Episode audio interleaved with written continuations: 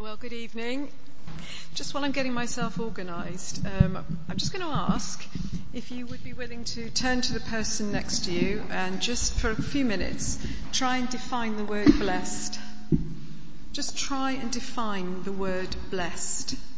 Uh, and if you don't feel like talking to anybody, then just ponder it in your own hearts. I'm not going to ask anybody to stand up and unpack it. Just have a think about that word.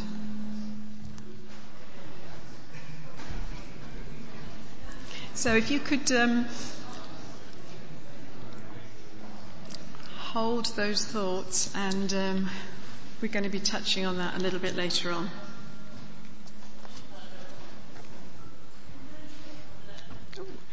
So we're coming to the end of a series of talks on the Sermon on the Mount.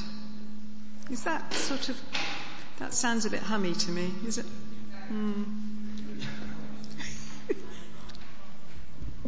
Technology is not my friend. Ooh, that's close.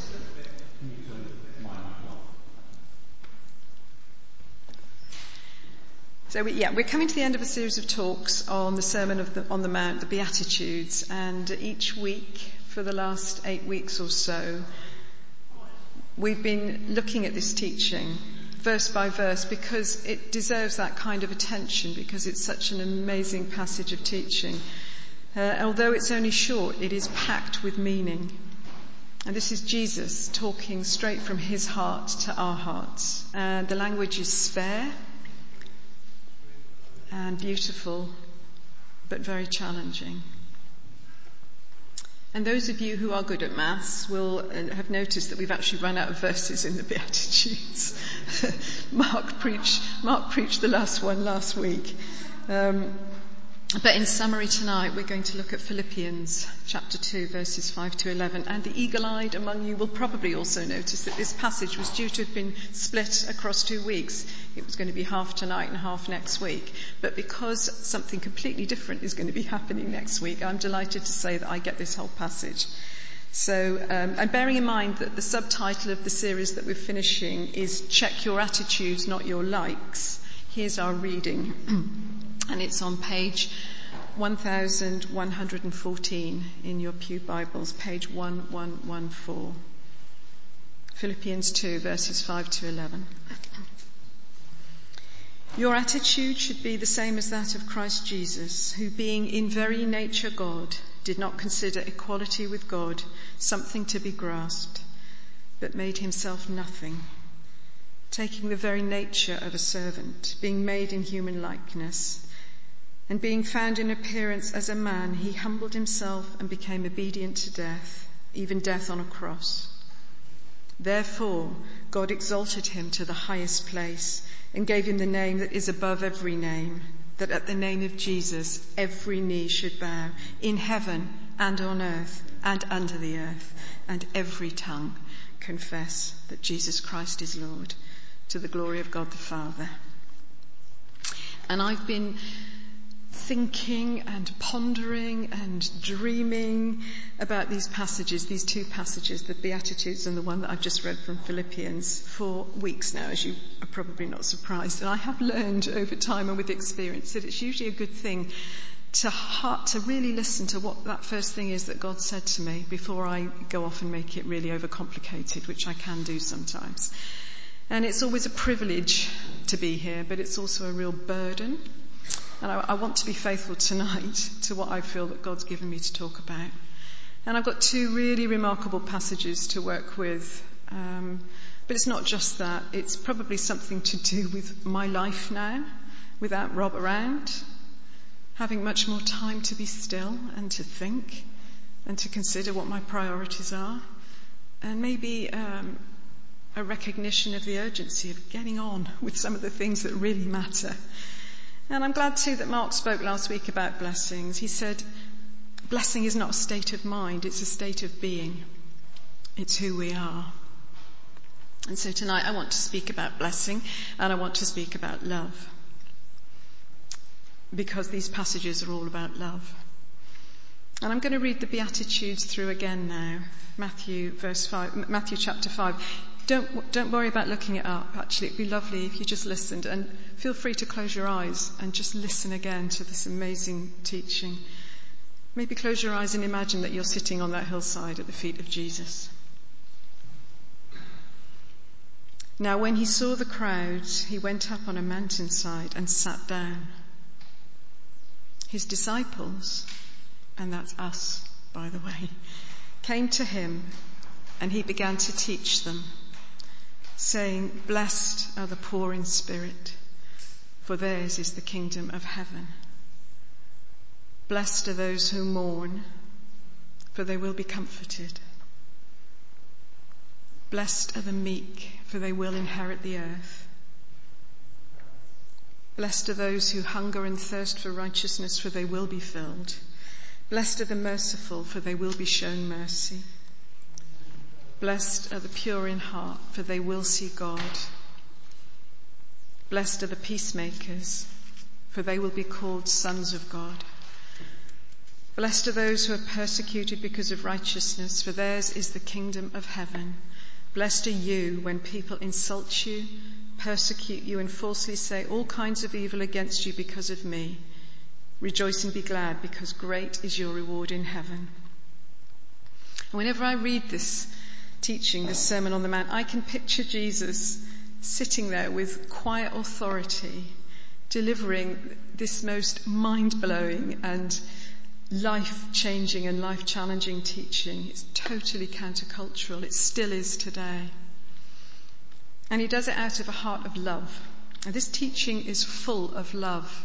And without love, we don't stand a chance of fulfilling it. With love, we can lay hold of all of God's fullness. Without love, how can we even begin? Love started it all. God so loved us that he sent his son to die for us. He sent his son to save us and he saved us not with power and might, but with humility and sacrifice. And that is what's at the heart of these passages. But that's only part of the story. It's only half of the gospel, if you like. Both of these passages have a point and a counterpoint. Both of these passages have a challenge and a prize.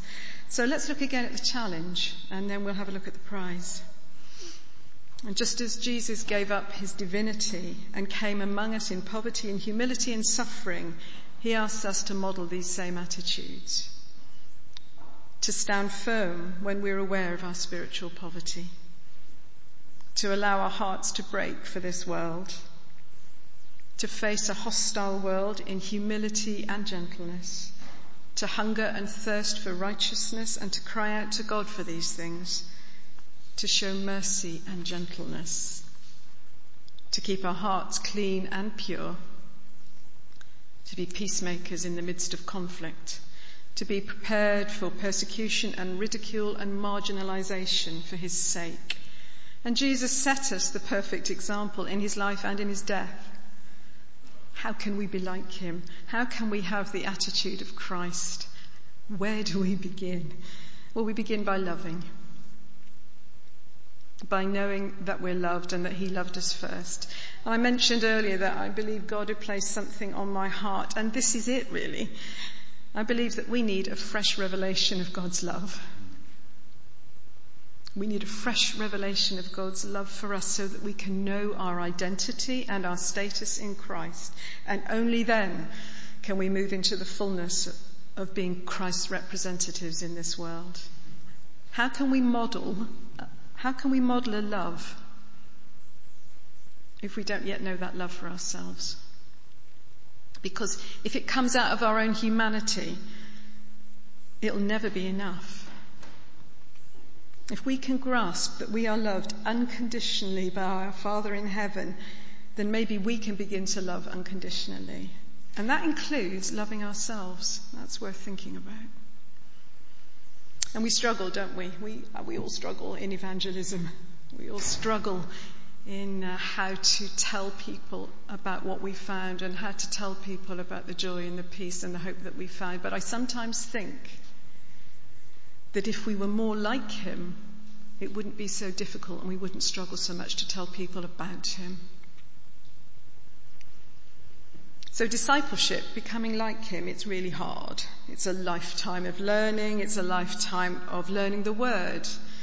It's a lifetime of being asked to be filled with the Holy Spirit. A lifetime of being refined It's a lifetime of laying stuff down and seeking his face. But if it comes out of a heart of love, then all things are possible. And a moment ago I mentioned uh, the point and the counterpoint in these two passages, the challenge and the prize. And the challenge is clearly laid out here, and we've talked, we've unpacked it really well over, over many weeks. We've had some great talks about each of these verses. And again, this is really on my heart to share because sometimes I think we believe in half the gospel. This is, sorry, this might sound a bit, a bit challenging, but I'm going to go for it anyway. I think sometimes we only believe in half a gospel and half a savior. We can, we can believe that he came to save us by his death and resurrection. We can believe that he defeated sin and death and he's brought us back into a relationship with God. But then it seems like we go on to behave as if the rest is up to us and sheer hard graft.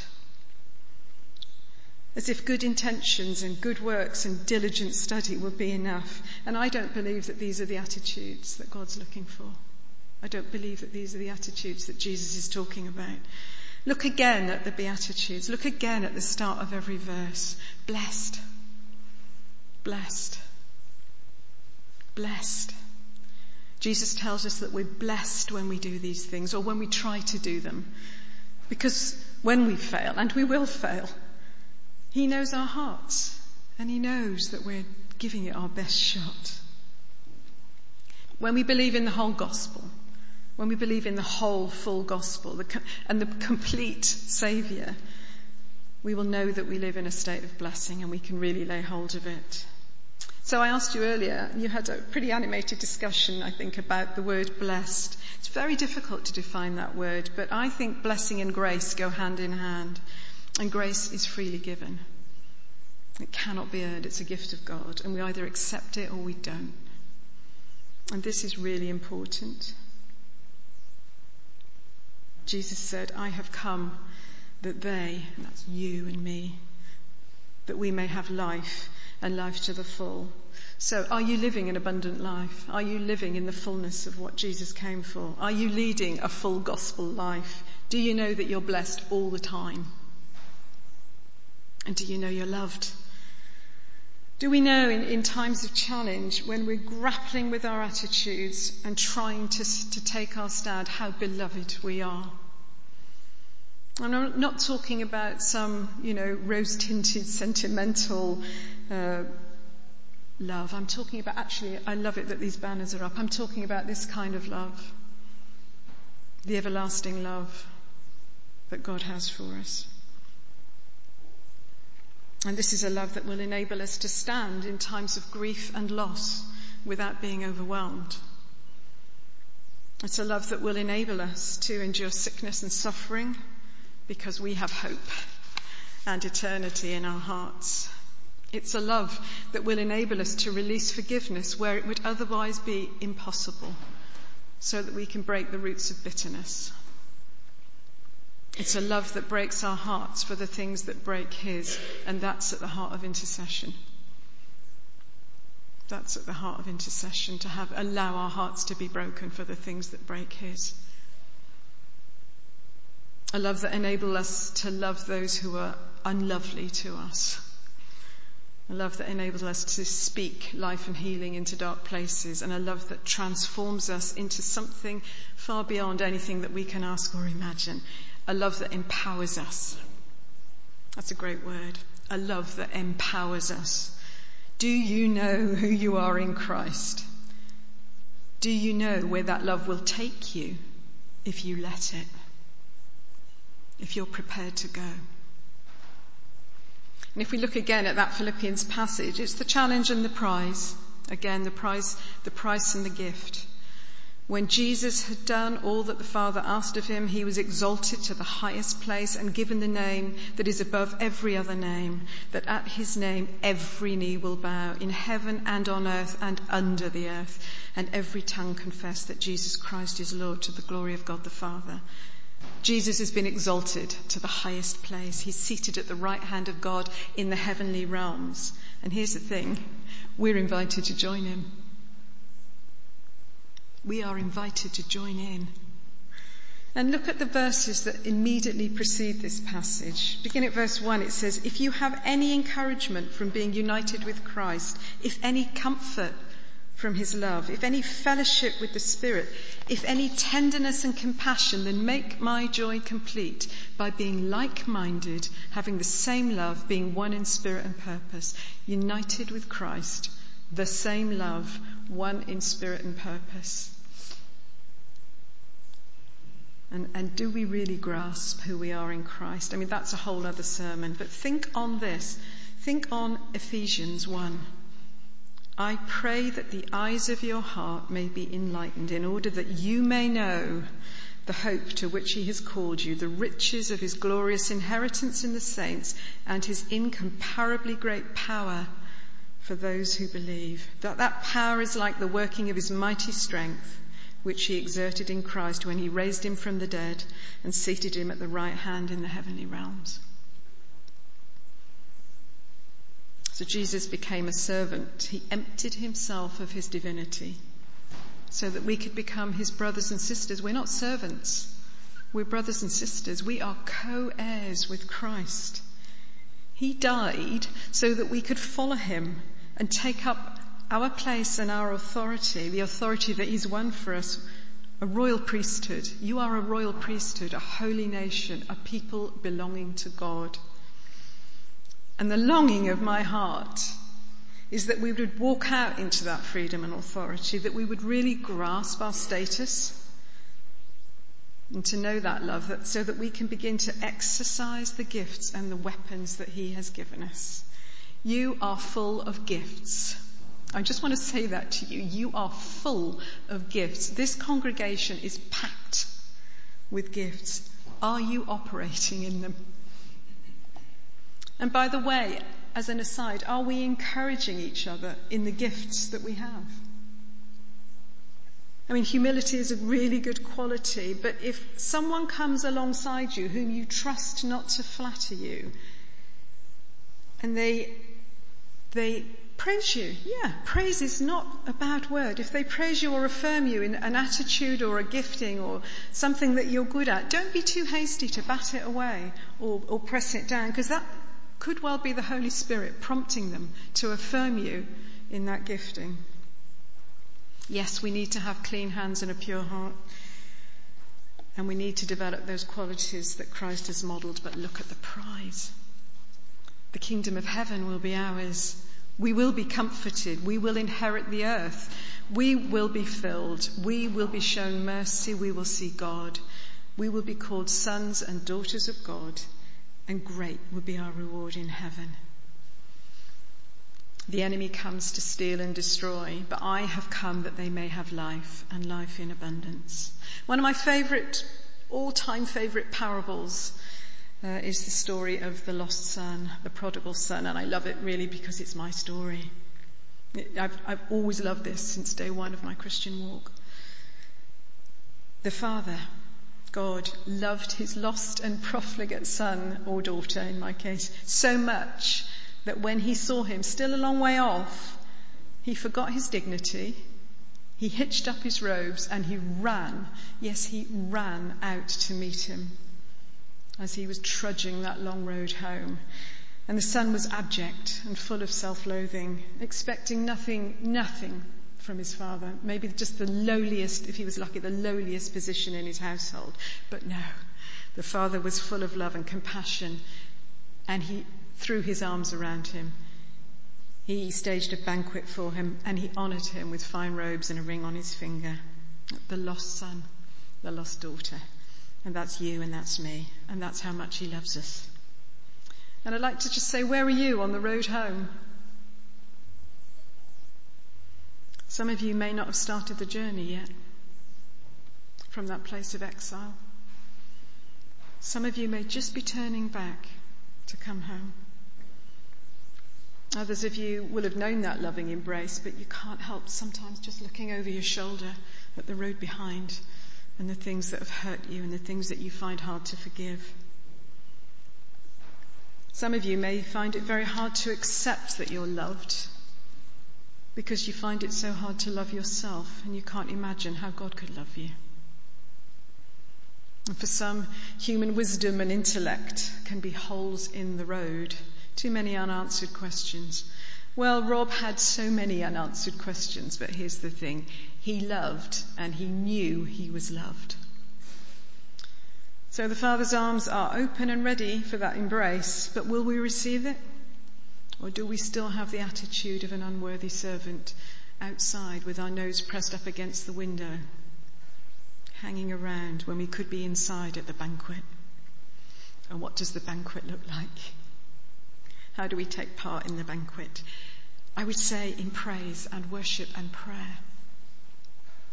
Heaven's banquet, an eternal banquet filled with thousands upon thousands of angels in joyful assembly, and we're invited to join in.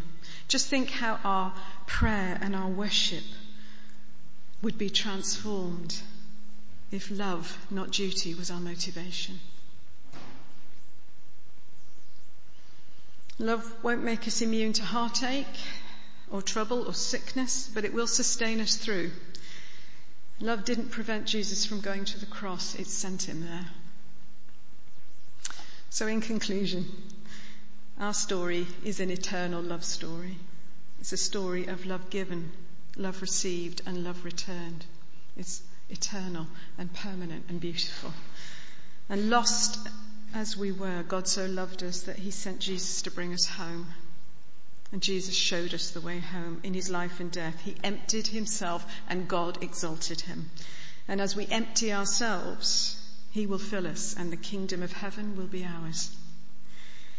And I can't think of a better way of finishing this talk than with that great prayer of Paul's in Ephesians, from Ephesians 3. And if it's okay, I'd really love to pray this over you now. So let me pray this over you.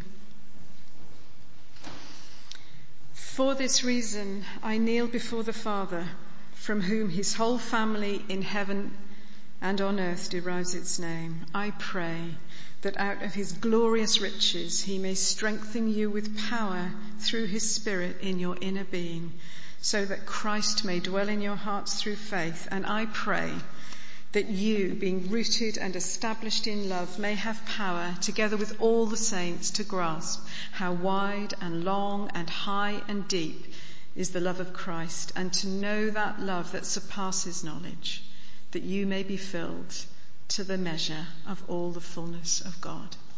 Amen.